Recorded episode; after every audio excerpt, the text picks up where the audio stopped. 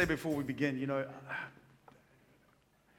I'm not the greatest preacher. Now, please don't go, oh, shame, Wes, you are, you're so good. In fact, um, what sociologists and psychologists tell us is that if I was the greatest, not preacher, communicator, maybe uh, there's a echo there, the greatest communicator on the planet. Like I was, you know, I heard one time Bill Clinton came and spoke at some big function at, uh, um, at a Nedbank thing. They paid him 800,000 Rand to speak for 10 minutes. okay, we're all going to try speaking, right? Engagements, right? But if I was the best communicator in the world and you, you lot, had been handpicked because you were the very best listeners, well, then once I had got done communicating, you'd probably leave with about less than 15% of what I said. So, you know, as Gav was talking, he reminded me of this. The reality is this, friends. You're here to worship God, to celebrate Him.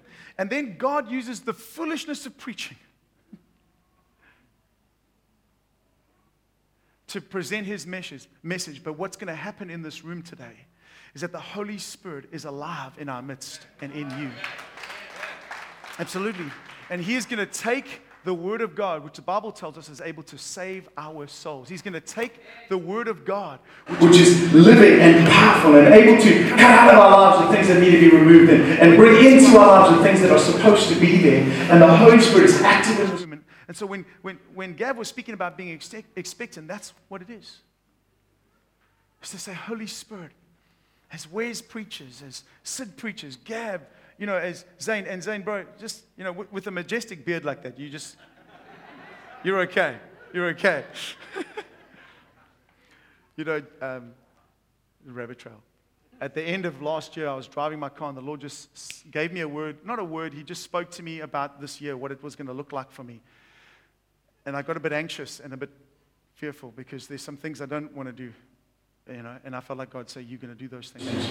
And this week, a very, very well known, reliable prophetic voice phoned me and confirmed that. And they sent me a voice note. And I'm like, Oh, gosh.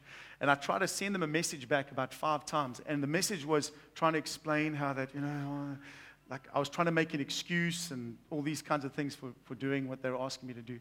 And eventually, I could just not get the message right. And eventually, I just said, Thank you so much. I really appreciate it. I'd love to serve in any way I can. you know?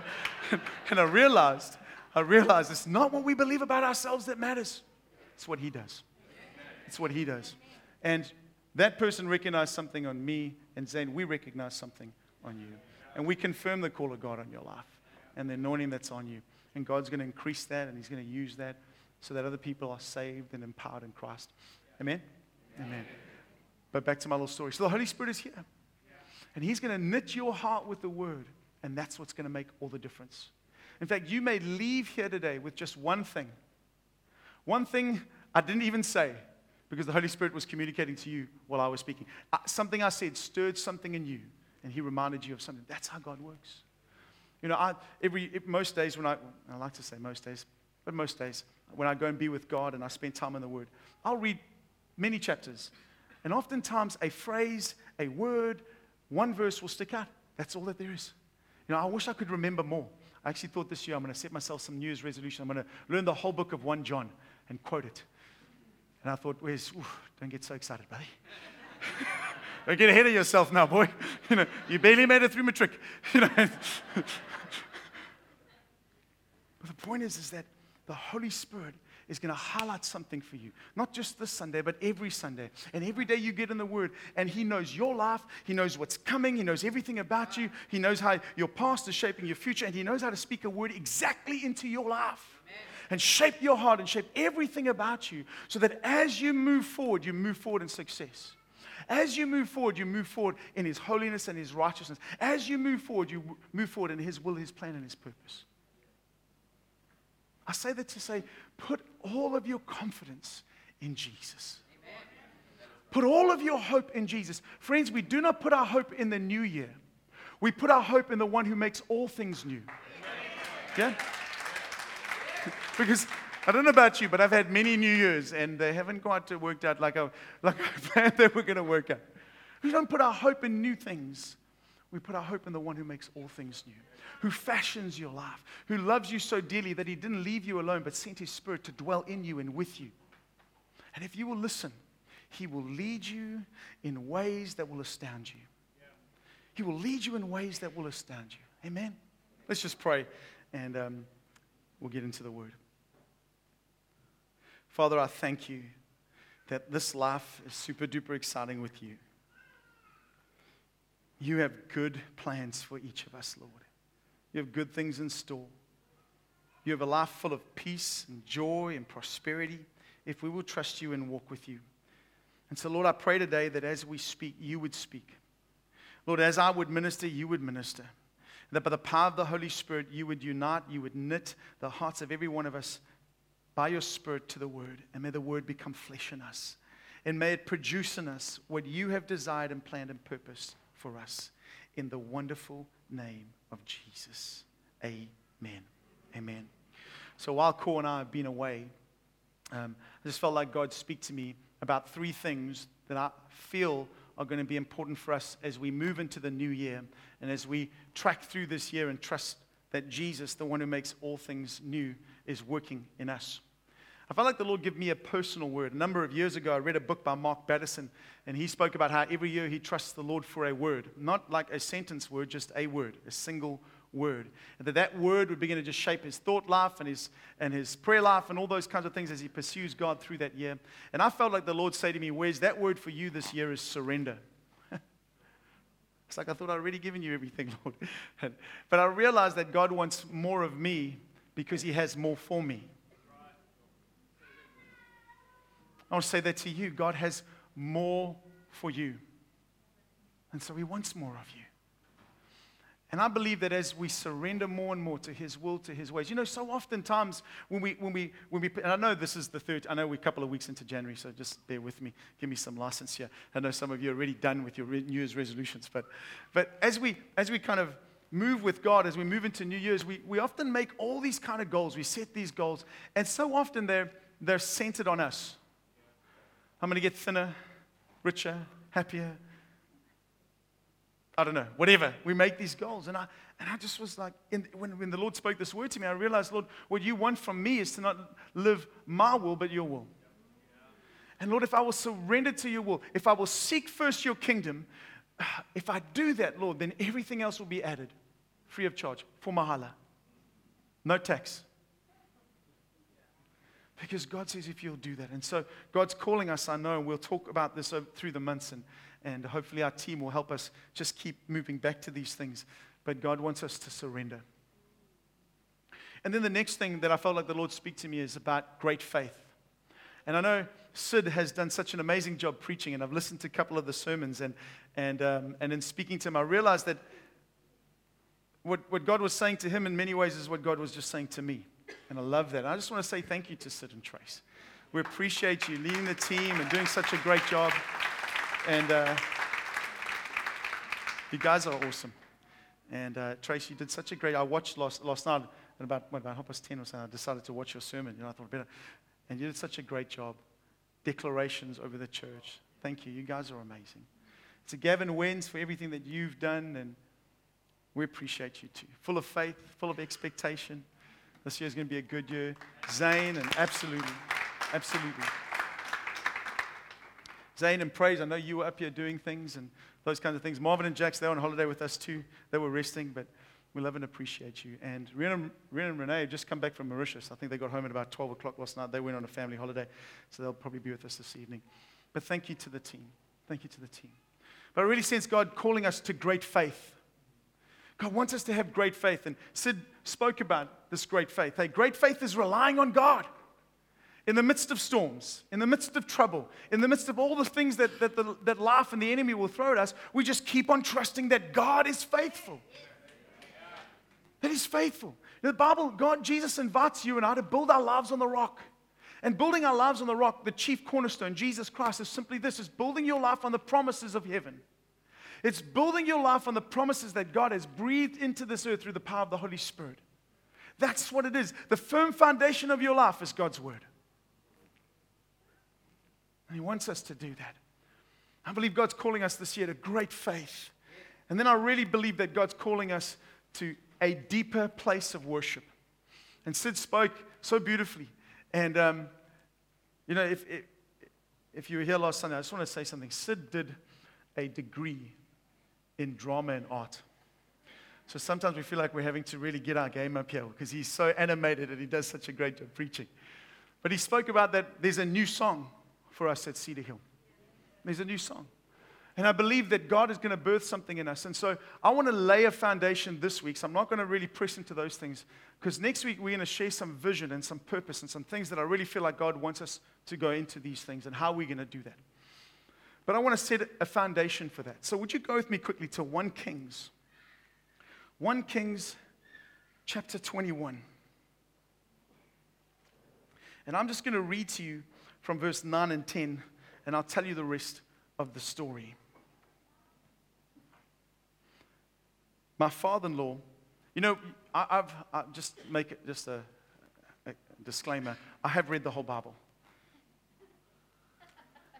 But there are stories that you just never take note of, right? You're just reading through that reading plan. And uh, yesterday morning, we were praying here. Just by the way, prayer on Saturdays is up and running again. And so those of you that can make it 7.30 to 8, we pray here at the Riverside campus. Come along and pray. That's a good thing. But um, so my in-laws were the only people that arrived to pray with the pastor. I Just want to say, I'm just But um, my father-in-law Peter reminded me of the story. He just felt like the Lord. I don't know if it's part of your reading plan, Dad, or how you got there, but I was just amazed by the story. And uh, the story is about a man named Naboth. Naboth.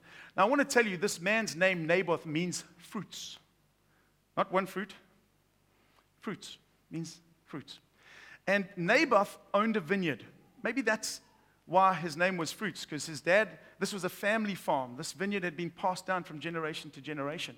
And so maybe his dad was, you know, called them Fruits because they were farmers and they grew grapes. I don't know.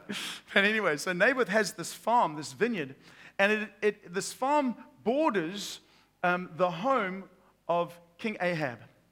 Now, if you know anything about the Bible, you know that Ahab had a wife named Jezebel, and the two of them were wicked. They did wicked things. Ahab was not a good king. He was a greedy, impetuous king. And he was manipulated by his wife at every turn. And so he wants Naboth's vineyard. And he goes across to Naboth and he says to Naboth, Naboth, please, I want to I wanna ask you, will you sell me your vineyard? I'll, buy, I'll give you good money for your vineyard. Or if you don't want money for it, I'll give you another vineyard somewhere else. But can I have this vineyard? And Naboth just said to him, You know, King Ahab, I, I can't do that. This is my family farm. I, I, I don't want to do that. And so Ahab had a little bit of a hissy fit. He was depressed and he went home, blah, blah, blah, laid on his bed, stopped eating, just a mess. And his wife comes in and says, What's wrong? And, and obviously he explains that to her and she says, Well, don't worry, you just rest. You know, you're the king. Come on, sort yourself out. And, and she writes a letter to the city that Naboth and them live in. And she writes a letter to the elders and she asks them to do something. And I want to read to you what they do at her instruction.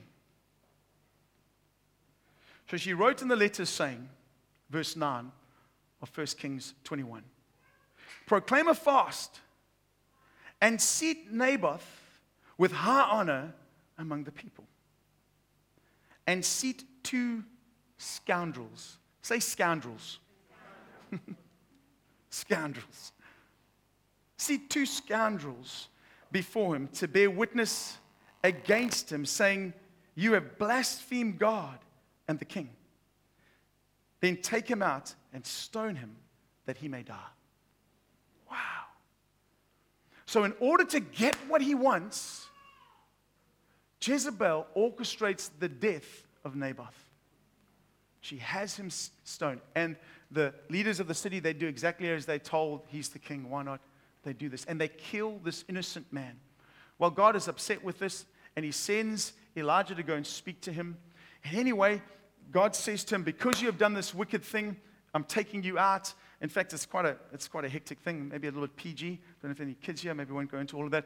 But it is quite, I'm going to take you out. And the Bible says that Ahab repents. He repents.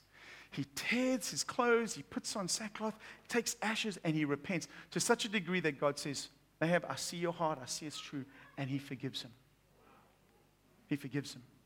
But you see, in the Old Testament, the problem in the Old Testament was that there always needed to be justice. So judgment had to come. Judgment must come. It has to. God would not be just and fair if he let sin run unchecked. He had to take care of it.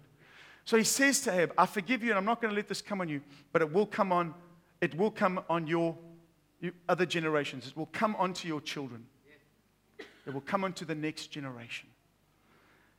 And that's quite a hectic thing. But when you realize that God must bring judgment because of sin, then you understand. But there's a greater story in this story, and that's the story of Jesus.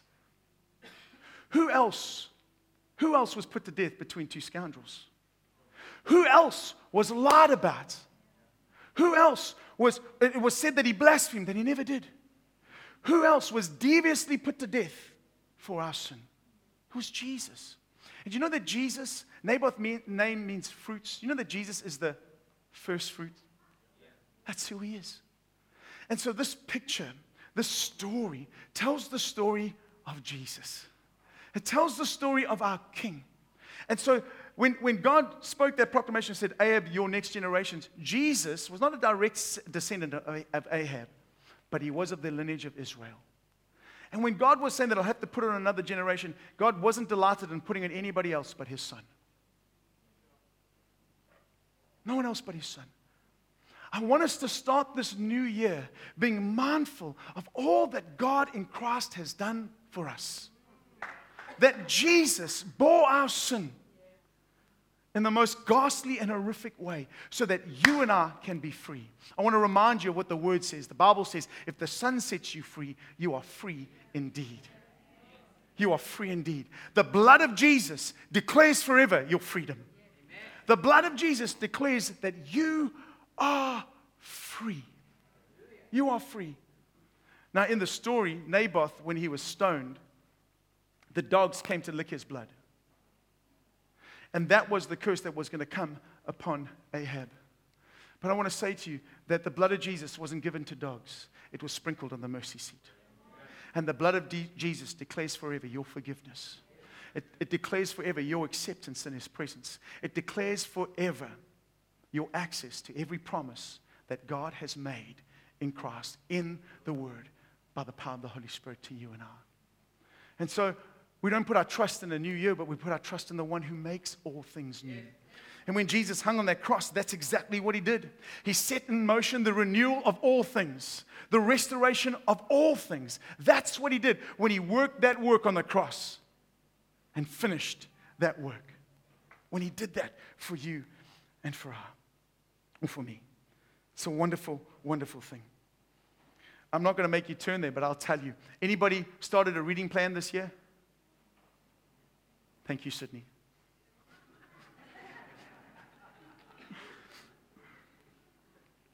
I'm just going to bring my, I'm just going to get my sjambok out the back there quickly. No, I'm just teasing. I'm just teasing. So, uh, so I just, you know, every year you find another reading plan and you forget about all the ones you missed last year and didn't make, and so you just start again. And, and anyway, so uh, I, I, I, was reading uh, the book of Matthew, so obviously started chapter 1. And the book of Matthew, chapter 1, is a list of Jesus' ancestors. It's, it's a genealogy. And it tells the story of Jesus. Well, not the story of Jesus, about his, his ancestors. And, uh, and what's amazing about this list of people is that there's some good and some not so good. so, one of Jesus' um, ancestors is a lady named Tamar. And Tamar is an adulterer. I don't want to get into all the stories. You can go read it for yourself, but, but it's, it's, a pretty, it's a pretty horrendous story. But Jesus comes from Tamar. Rahab, the prostitute, was in Jesus' lineage. So was Ruth the Moabite. And if you know anything about Bible history, the Moabites were bred from, from incest. then there was Bathsheba, Solomon. And Bathsheba was innocent. And that's why I believe that she was there. She was redeemed through a son. It's the picture of Christ. But, but this genealogy, why is it there? Because it makes for painful reading, to, be quite honest. but what is it there? What is that for? Well, at the end of the genealogy, it stops. It stops at one person Jesus. And I want to tell you why. Because all of the Bible, all of the story of the Bible, all of the narrative of the Bible points to one person and one person alone, and that is Jesus Christ. And everything that the Father was trying to do in the Old Testament was finished and completed in Jesus. Completely and absolutely finished and completed forever in Jesus. I love it. And if Jesus had part of his family, all those people, well, then there's hope for us. Every one of us in this room could probably claim to being a scoundrel at some point in our lives, worthy of being crucified next to Jesus. But Jesus is good and faithful. He's good and He's faithful. And if we're going to build on this new year, let us build only on Him. Let us build only on the firm foundation that is Jesus Christ, our King. When we think about that story of Ahab, it's wrong, right? It's unjust. It's not, it's not right. But Ahab is no better than any of us. And God in Christ has saved us. And it is the most glorious and wonderful, wonderful thing.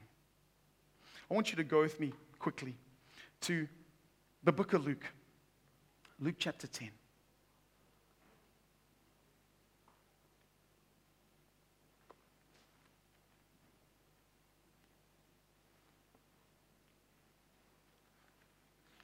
So you can just put a marker there.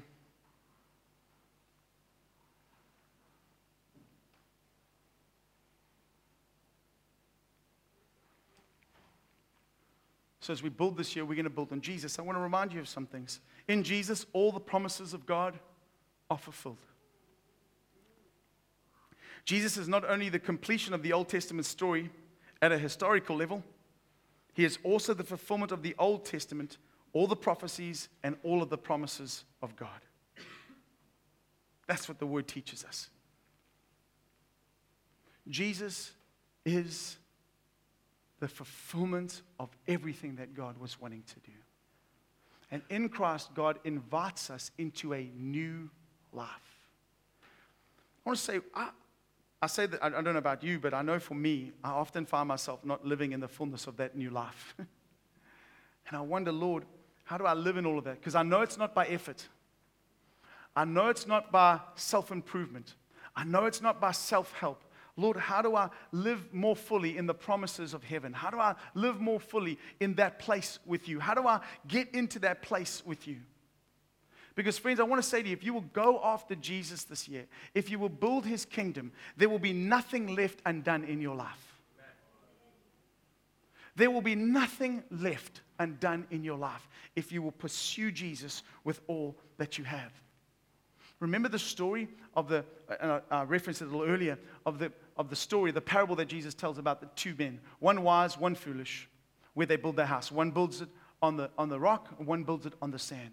And in that story, Jesus says that the storms are coming. The storms will come for both men. Just because you build your house on the rock doesn't mean the storms aren't going to come. They will come. And they come sometimes in packs of three. sometimes they come in a wolf pack. but Jesus is greater, right? He always is.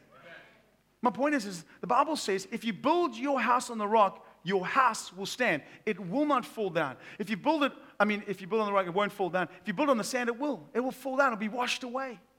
And Jesus says, very, very simply, how is it that we build our lives on this rock? He says, the man who built his house on the rock, he's the guy who heard the words of God and did them. He just did what Jesus said to do. Now, I don't know what it is. If you have children, you may be able to understand this. But we are born with the ability to just not do what we're told. Women continue to experience this with their husbands. But, but just somehow, you know, you can tell your children, go brush your teeth. Okay, and then, and like five minutes later, you think, I need to go, I need to go just check on that. and you walk down, and there they're in the lounge doing everything else but brush their teeth. And you're like, Did you brush your teeth? No? Why did you not brush your teeth? Can't really tell you. Just ended up here. so it seems simple, just do what he says. But oftentimes we've got to fight so many other things our flesh, mental blocks, all kinds of things. But we've got to pursue God. We've got to go after Him. So, how do we live in the finished work of Christ? How do we begin to live in that and appropriate all the blessings of heaven? You know, everything that, that Jesus did, it, again, it's done. This is the picture I had of a massive table spread with every good thing. There are apparently 7,700 promises in the Word of God. And those promises are on display on a banqueting table. Magnificent meal, and Jesus invites us to eat. And Jesus doesn't say, take one plate and wait at the end there, and you pay for it. He's like, eat whatever you want to eat, as much of it as you want to eat. It's up to you. Eat, you can start at the desserts, you can just do whatever you want to do. And I want to say to you, in this year, there's not one promise for you. That's why I believe God is saying to us, great faith, because faith is the way that we eat from the table. Faith is the way that we come and eat from that table. And Jesus says to us, Be it done to you according to your faith. He says, Whatever you got faith for, go after it. Any one of those 7,700 promises, whatever one, when you got faith, go after it. Eat. Have as much or as little as you want, but it's up to you.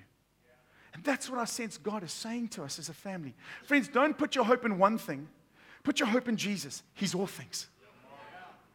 He's the one who set the banqueting table, and He invites you to eat. He invites you to come and eat. I want to say to you, what happens sometimes is we get disappointed, right? Maybe 2018 was disappointing for you. Maybe it didn't end the way that you wanted it to end. Maybe it didn't work out. I want to encourage you, just check that disappointment because disappointment is the father of depression. And if we let a disappointment settle in our hearts and create a bitter resentment, we'll end up depressed. And depression leads us to the handmaiden of fear, and fear robs us of faith. God's asked us to walk in love and faith.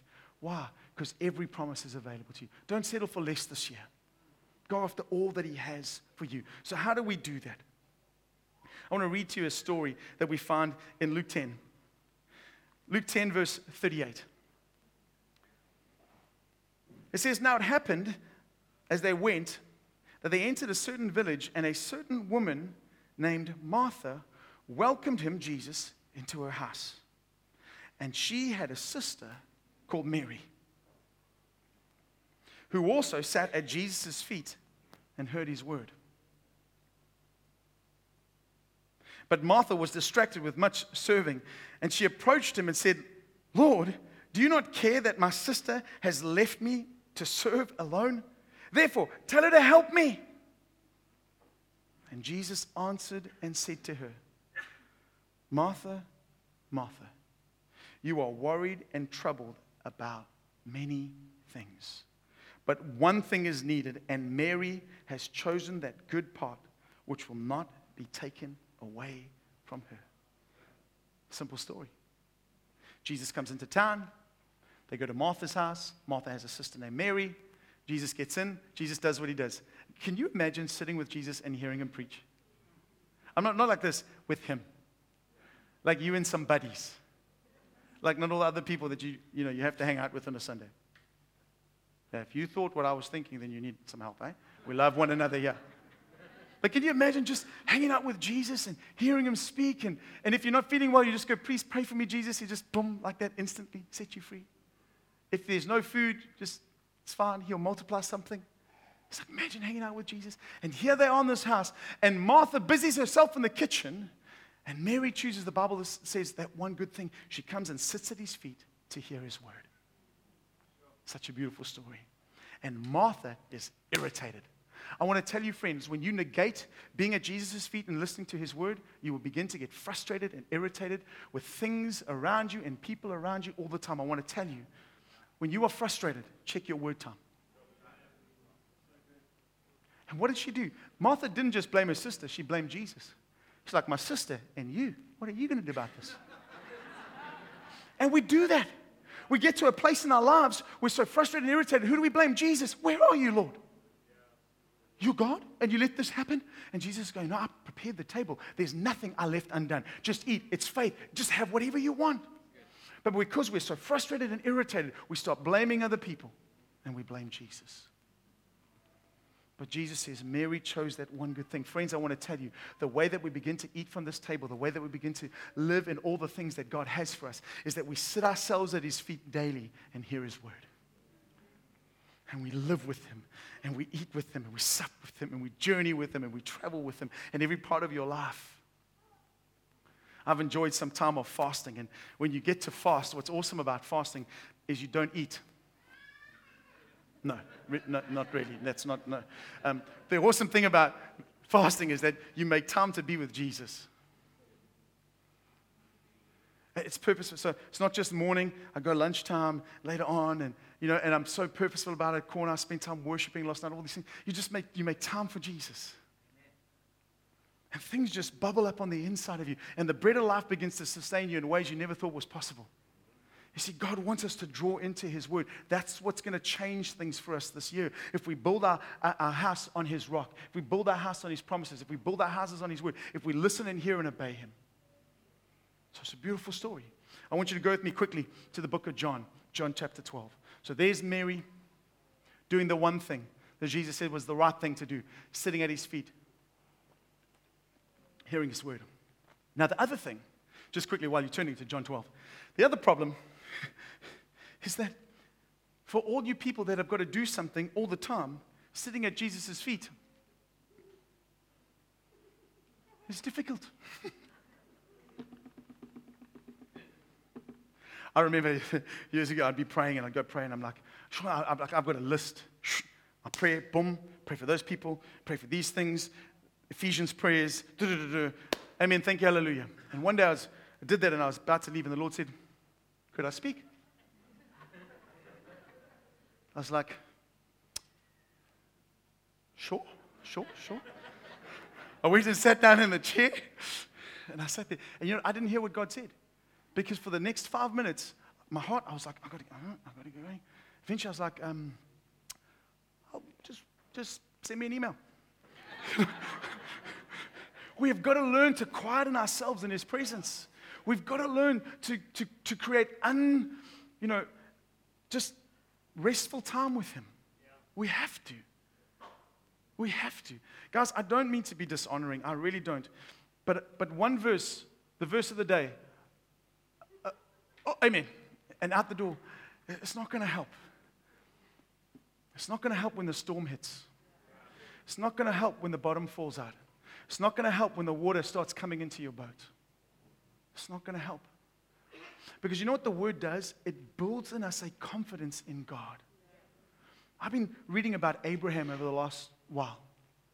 You know, the Bible says that Abraham didn't look at his body that was old. And as you get older and you look at your body, I know what kind of thoughts he should have been thinking. And the Bible says, and he didn't consider Sarah's womb that had stopped working. He didn't consider those things.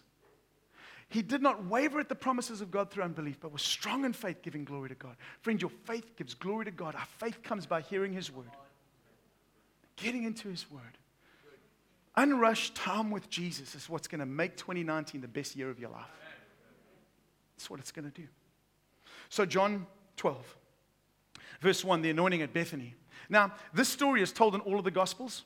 It's quite interesting because you have the synoptic Gospels, Matthew, Mark, and Luke, and then you have John which is the other gospel.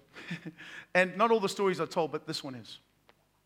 And, and the other times that the story is told, the lady who anoints Jesus, her name is never mentioned. Only in the book of John is it mentioned who anointed Jesus' feet. So I want to read the story to you. If you don't know it, you'll find something out. It says, Then six days before the Passover, Jesus came to Bethany where Lazarus was, who had been dead.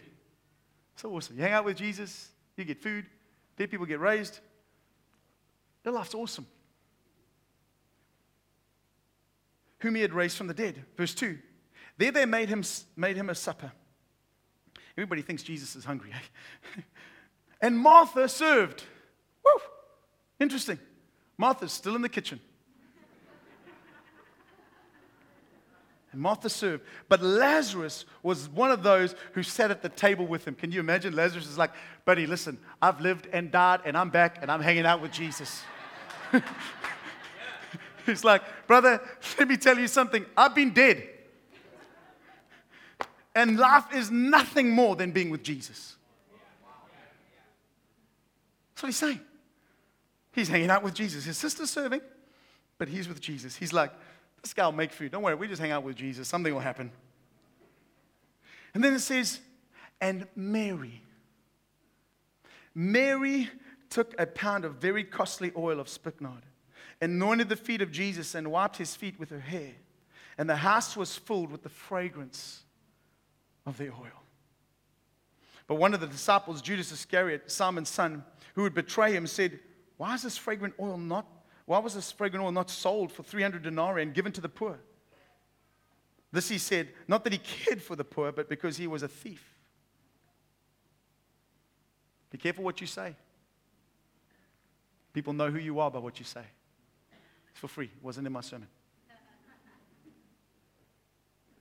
and had the money box, and he used to take what was put in it. Verse 7 But Jesus said, Let her alone. She has kept this for the day of my burial. For the poor you have with you always, but me you do not have always. You know what I love about this story? Is that Mary, who had sat at Jesus' feet and heard his word, she was the one who had the privilege of anointing Jesus for his burial. Where was Martha? Still in the kitchen. The story says to me, friend, if you will do the one thing with your life that's necessary and needful, and sit at his feet and hear his word, then you will always find your yourself at the right place at the right time to do the one thing that you have been called to do for Jesus that nobody else can. You, we all, I want to do great things for Jesus. Hallelujah, praise Jesus. I want to do something. And, and then we get lost and we get distracted and we get all kinds of things. But if you want to be found doing the one thing that only you were called to do for Jesus at the right time, then you need to sit at his feet and hear his word unrushed, continuous, daily, day in, day out time with Jesus. Just at his feet. Being loved by him, being stirred by him, being strengthened by him. Amen. That's what he wants for your life. So I don't know what kind of resolutions you've, you've got. Maybe you have a wife who set some for you. Apparently, I'm eating healthier this year exercising more regularly. and Keith's taking me supboarding, which I cannot do, by the way. I'm a little overweight, so I keep top heavy, I keep falling over.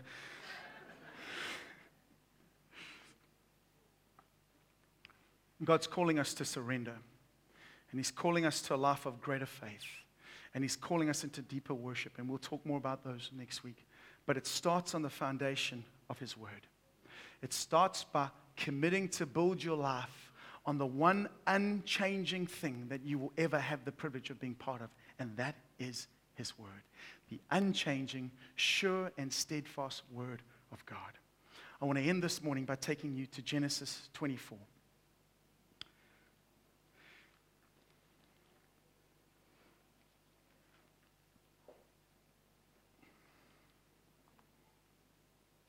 I've had such fun in my new Bible reading plan. I hope the Lord continues to give me all this revelation through the year. Genesis 24, very quickly, is the story of Abraham wanting to find a wife for Isaac. How many teenagers in here? Who's keen to let your parents pick a spouse? Okay, hands all went down. Okay. but Abraham's a good guy, just like your parents. Take their advice. Um, so Abraham sends out his servant to find Isaac a wife. And Abraham sends him with a whole lot of stuff um, gold and jewelry and all kinds of things that girls like, and uh, says, Go find Isaac a wife. And he asks him to you know, make, some, make some promises and all these kinds of things. But anyway, the servant, the unnamed servant, goes and he gets to a well in Abraham's country. So he goes back to Abraham's father's country to go find Isaac, his son, a wife. And he gets there, and while he's getting up to the well, he's kind of like, he's not too sure how to do, do this. You know, this is long before online dating. This is long before, you know, how to pick a spouse. He hasn't read those books, you know, how to, you know, how to find a partner for your friend. I don't know. It hasn't been written. Maybe, maybe you want to write that one, Sid. but so Abraham, I mean, Abraham sends this, this guy out, and so now he's standing there, and he has this well. So he says, you know what would make a good wife? A generous lady. That will make a good one. So he's like, Lord, if, if somebody comes out and they, they get water and they offer me water and they offer the water to my camels, generous and hardworking, it's a good mix, gentlemen. Especially if you're lazy. Anyway, so, so he says, you know, that happens, and then that's exactly what's about to happen. But before that happens, he prays a prayer in verse 12 and I want to read that, this to you because it's become the prayer of my heart over the last couple of weeks. In verse 12, he prays this. He said, O Lord God of my master Abraham, please give me success. Please give me success this day and show kindness to my master Abraham. It's the servant of Abraham. He says, Lord, show me success today. And in giving me success, show your kindness to Abraham. I began thinking about the scripture. I thought, who is Abraham? Well, Abraham, very simply, is the covenant keeper for all of Israel. He's the father of faith. I said, who else is a covenant keeper? Well, the one they hung between two scoundrels the one who bled and died for you, the one whose life was given to purchase all of the vineyard. I thought, okay. Can you put that scripture back up for me, please? So, our Abraham is Jesus. Our Abraham is Jesus. And friend, if this year you will live for more than yourself, if you will live for the kingdom of God, if you will build your life on the rock, on his promises, I want to tell you something now. Your barns will be full. Your life will go well.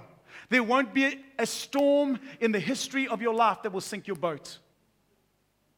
So I began to pray this prayer this way Lord, grant me success and show kindness to my master Jesus. Last year I preached a sermon series about Jesus and loving Jesus. And I said, The Father loves the Son, and so should we. Now, that word kindness in the Hebrew is the word hesed. It actually means unfailing love, loving kindness. Jesus is loved by the Father, and the Father loves the Son, and He will grant you success to honor His Son. Why is God going to do good things in your life? Because He made a covenant with His Son to bless you. When Jesus was raised from the dead, the Bible says that He tore down the wall of separation between the Jews and the Gentiles. Who were the Jews and the Gentiles? The Gentiles were the blessed, um, uh, sorry, the Jews were the blessed, the Gentiles were the cursed. That's really what it was. But in Galatians 3, the Bible says that God has removed forever the curse, that in Christ Jesus, the curse has been removed, and that wall has been brought down, and all of us in Him are blessed. And God is going to grant you success this year. If you will live in such a way that your success is so that Jesus gets glory. So that, Father, you love your Son, and our hearts are there. Now, don't use it as like a twist the arm. Hey, Lord, just bless me today so that you can love your son, Jesus. No. Father, grant me success as we build this church. Connect group leaders, grant me success as I, as I shepherd these people's lives. Worship Him, grant me success, Lord, and show loving kindness, your unfailing love to your Son, Jesus. That's what God wants for our lives. And so I encourage you as you move through this year, God wants to give you success. He wants to bless you abundantly. But He does it as we seek His kingdom, as we build on that rock, as we lay down our lives and sit at His feet and hear His word. Because if we do that, you will find yourself in the right place at the right time to do for Jesus what only you can do.